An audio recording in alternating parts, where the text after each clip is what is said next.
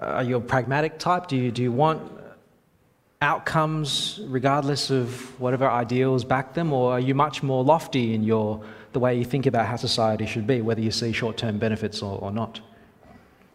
Most of us, I believe, want society to be, to be stable. But what about, what about how does your ideal system handle things like inequality? Like what happens when things go wrong for somebody? And you find yourself in a, a, terrible situation where you're vulnerable and you're stuck there without a lot of power to get yourself back up. What are the obligations of our society to, to help you or not to help you, and why? What, are, what do you want your borders to be like? Are there hard boundaries in place? How does an outsider come in? And how do you relate to the outsider that's amongst you? Uh, we ask those questions in various forms, and I suspect societies everywhere wrestle with those kinds of things. And all sorts of policies are around reflecting uh, different answers to those kinds of questions. Uh, it's one thing to come from a perspective of privilege, where you're fairly safe and secure, you're part of the established bulk of the group. I think you might see things differently if you were trying to answer those questions from someone's point of view whose position was a lot more tenuous. You know, if you're the one who needs help, you're the one with no assets, no cultural capital to draw on, if you're the foreigner seeking asylum, then suddenly you might appreciate how society ought to be a lot more compassionate than if the shoe's on the other foot. And you're the one doing the giving and the helping. Uh, where we're up to today, and our story in Ruth chapter 2, Ruth finds herself in a very vulnerable situation in a new society. She's the foreigner. Uh, she's in a country she doesn't know. She's recently widowed. And she's without her family. Uh, her own mum and dad are miles away, and the only family she's got here is her mother in law, Naomi, who's also dependent on, on Ruth. And somehow Ruth's got to find a way to put bread on the table for not just herself, but uh, her mother in law. That's why she's here. Her, her mother in law, Naomi, uh, decided to go back to her home country. We read about Naomi's tragic circumstances in Ruth chapter 1, where, uh, as, as, Pete recapped for us in the kids' story, which is very helpful. Um, uh, they'd moved as a family, Ruth and her husband, uh, Naomi and her husband had moved to Moab, uh, but tragically her husband passed away. She had two sons who grew up and got settled in Moab, and they too passed away. And she has no one else left in the world except one of her daughters in law, Ruth, who chooses to stick with her, no matter what, to make sure this older woman's going to be okay. So Naomi decides to leave Moab and to go back to Israel, bringing Ruth with her. Uh, Ruth's left her home country to try to take care of Naomi, and both women are grieving. One's lost her husband, the other one's lost her sons. But the more imminent problem for these two displaced women is how are we going to get by?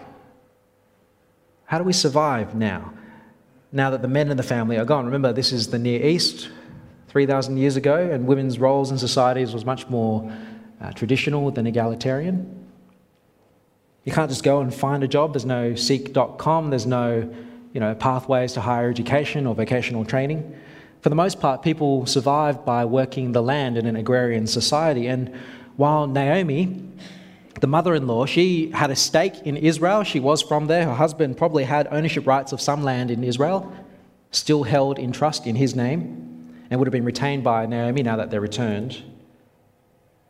I imagine that's the property Naomi and Ruth are staying in now that they're back in Israel, but they've been away from Israel for so long. We're talking over 10 years. I imagine the place they're staying in is in a state of disrepair. Now, think about it. If today, this afternoon, you go home, you choose to pack up, lock the front door, and walk away for 10 years before coming back, who knows what you're coming back to? Because anything could have happened in that time. And, and their land, while it may have had fields and room to plant crops, we're told they arrived back in town at the time of the barley harvest. It would have been just left fallow, I imagine, for all that time. No one's been there, no one's sown any seed, no one's ploughed those fields in years. No one's been tending and watering or looking after the place, which means if nothing was sown, there's nothing to harvest, there's nothing to eat. What are they going to do? Now, Naomi, the mother in law, she sounds like she's too old to go about finding work. She's in the stage of life where she would have been looking forward to being a grandmother, not trying to scratch together a living. And Ruth, she is a foreigner who has no contacts, no friends, no social network here. She's pretty much alone. And she's from Moab, of all places, which wouldn't have earned her any brownie points at all because Moab was historically an enemy of Israel and still was at the time of when she was visiting. Who's going to trust? Who's going to befriend a Moabite? She has no cousins, no family networks, no one to protect her, or someone had it in mind to harm her. But at the same time, you can't just sit there and do nothing, can you? You'd starve. There's no Centrelink, no unemployment benefits, no work for the dole scheme.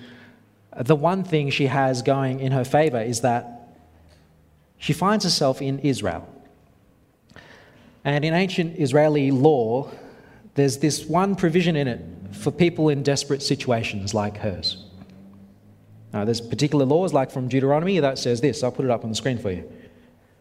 Deuteronomy 24 says, Do not deprive the foreigner or the fatherless of justice, or take the cloak of the widow as a pledge. Remember, you were slaves in Egypt, and the Lord your God redeemed you from there. That is why I command you to do this. When you are harvesting in your field and you overlook a sheaf, do not go back to get it. Leave it for the foreigner, the fatherless, and the widow, so that the Lord your God may bless the work of your hands or when you beat olives from the trees, do not go over the branches a second time. Leave what remains for the foreigner and the fatherless and the widow. When you harvest the grapes in your vineyard, do not go over the vines again. Leave what remains for the foreigner and the fatherless and the widow. Now, Israel knew what it was like to be in a vulnerable and, and weak position and to be exploited. They were slaves once as a nation. They knew what it was like to be an outsider and to have nothing. And it seems because of that, there was this compassion built into their society. Built into the harvest season, there's this provision for the foreigner, for the fatherless, and the widows. And Ruth was all three. She was a foreigner, she was without her family to support her, and she was a widow. She was under triple threat, which has nothing to do with Hollywood at all. And for her, and people like her, what the law said was that people who owned the land and were harvesting at the time are not meant to be totally uh, thorough in harvesting everything that belonged to them. It's okay to leave some of it behind. You, what you're meant to do, you go over it once, and whatever you miss in your once over, you just leave it there so that the poor can collect and use it as they wish. Don't go back to sweep everything clean. And so, what was envisioned in this law was that almost all the grain, all the olives, and all the, the what have you the owner has planted would go back to the owner, as you'd expect. But walking behind, walking behind the harvesters, you could envision that there would be a number of poor people who were free to be there, invited to be there, picking up the gleanings of whatever was left over. And they wouldn't get much, but throughout the course of the day and over the whole harvest season, they might be able to get enough to live off and so survive. Imagine like yeah, you're, picking grapes to wash them before you eat them, and every so often you might drop one or you might leave one there. You don't, don't see a tiny one that's not worth anything to you, just leave it. He says, don't go back, don't pick it up, leave it for someone to use. This is the social welfare policy, if you want to put it in those terms. And Ruth, she either sees other people doing this and picking up after the harvesters, or she hears Naomi who tells her about it, and she is up for this. As humiliating as it would have been identifying yourself in that kind of need, as hard work as it would have been to spend the whole day in the field, what other options does she have? And so that's where we find her doing at the start of Ruth chapter 2, uh, verse 1. Now, Naomi had a relative on her husband's side, a man of standing from the clan of Elimelech, whose name was Boaz. And Ruth the Moabite said to Naomi, Let me go into the fields and pick up the leftover grain behind anyone in whose eyes I find favor. Naomi said to her, Go ahead, my daughter. So she went out, entered a field, and began to glean behind the harvesters. As it turned out, she was working in a field belonging to Boaz, who was from the clan of Elimelech. And last week, if you were here, I did tell you, didn't I, that Ruth, this is a love story uh, that we're looking at. So here we go uh, boy meets girl. Verse 4. Just then, Boaz arrived from Bethlehem and greeted the harvesters. The Lord be with you. The Lord, be, the Lord bless you, they answered. And Boaz asked the overseer of these harvesters, Who does that young woman belong to? Hey, hey. The overseer replied, She is the Moabite who came back from Moab with Naomi. She said, Please let me glean and gather among the sheaves behind the harvesters. She came into the field and has remained here from morning until now, except for a short rest in the shelter. You get the impression that this is a good overseer. He sounds like he's someone that you'd want working for you. He knows what's going on in his work site. He keeps tabs on everyone. He knows who's there, who's not, what they're up to, when they take their breaks, and for how long. He's doing his job. And he's let this foreigner amongst them this widow to come and collect some of the leftover barley in the field in keeping with the law. And it's Ruth who catches Boaz's attention. Notice, Boaz doesn't ask about how the work's going, he's curious about this young woman. To the overseer, it's her foreignness that stands out. You see how he refers to her? Oh, her, she's the Moabite from Moab. But Boaz finds out who she is. Uh, and when, when he finds out, he goes and introduces himself, which is quite a big deal if you can imagine the disparity in the power. He's the boss, he's the boss's boss, the one who owns the land and everything in it, and she's the nobody, the outsider.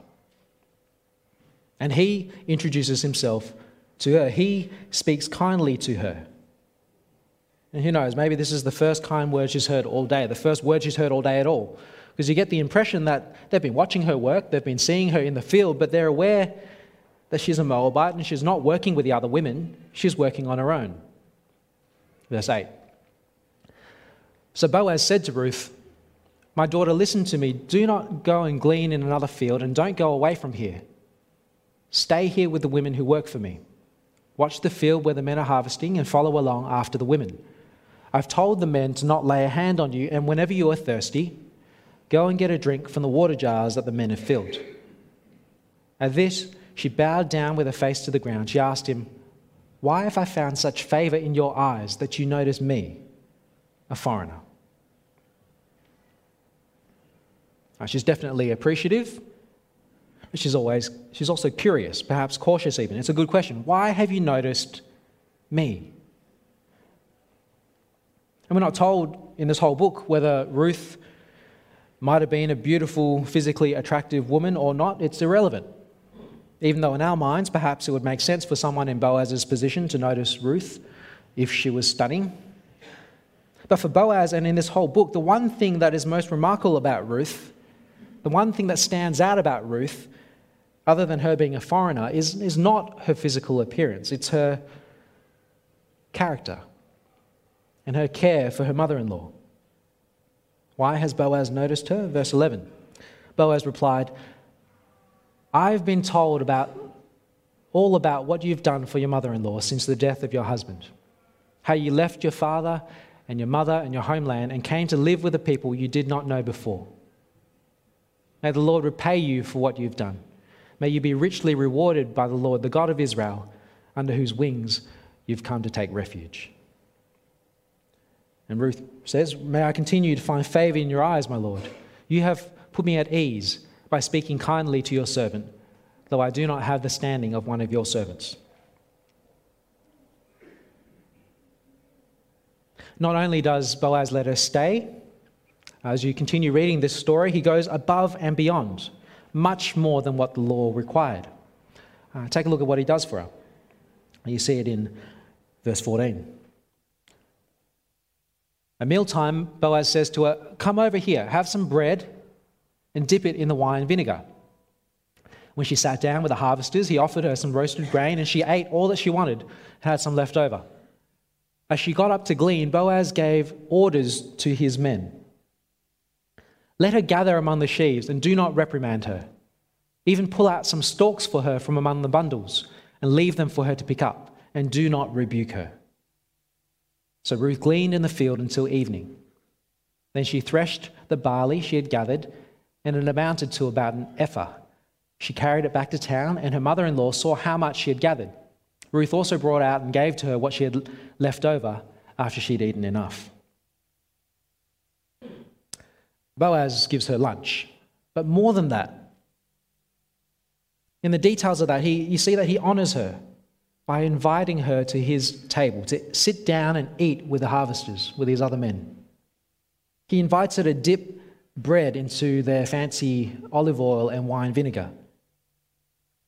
And after lunch, he tells his men to not just let her pick up after them. He asks them specifically to, whenever they gather a bundle of barley and tie it together, he asks them, pull out a few stalks out of that bundle on purpose and put it down for Ruth so that when she comes, when she catches up to you, she'll have lots to pick up. This is going above and beyond what the law required. And he tells them twice in the same breath let her be, be nice to her, don't reprimand her, leave her alone.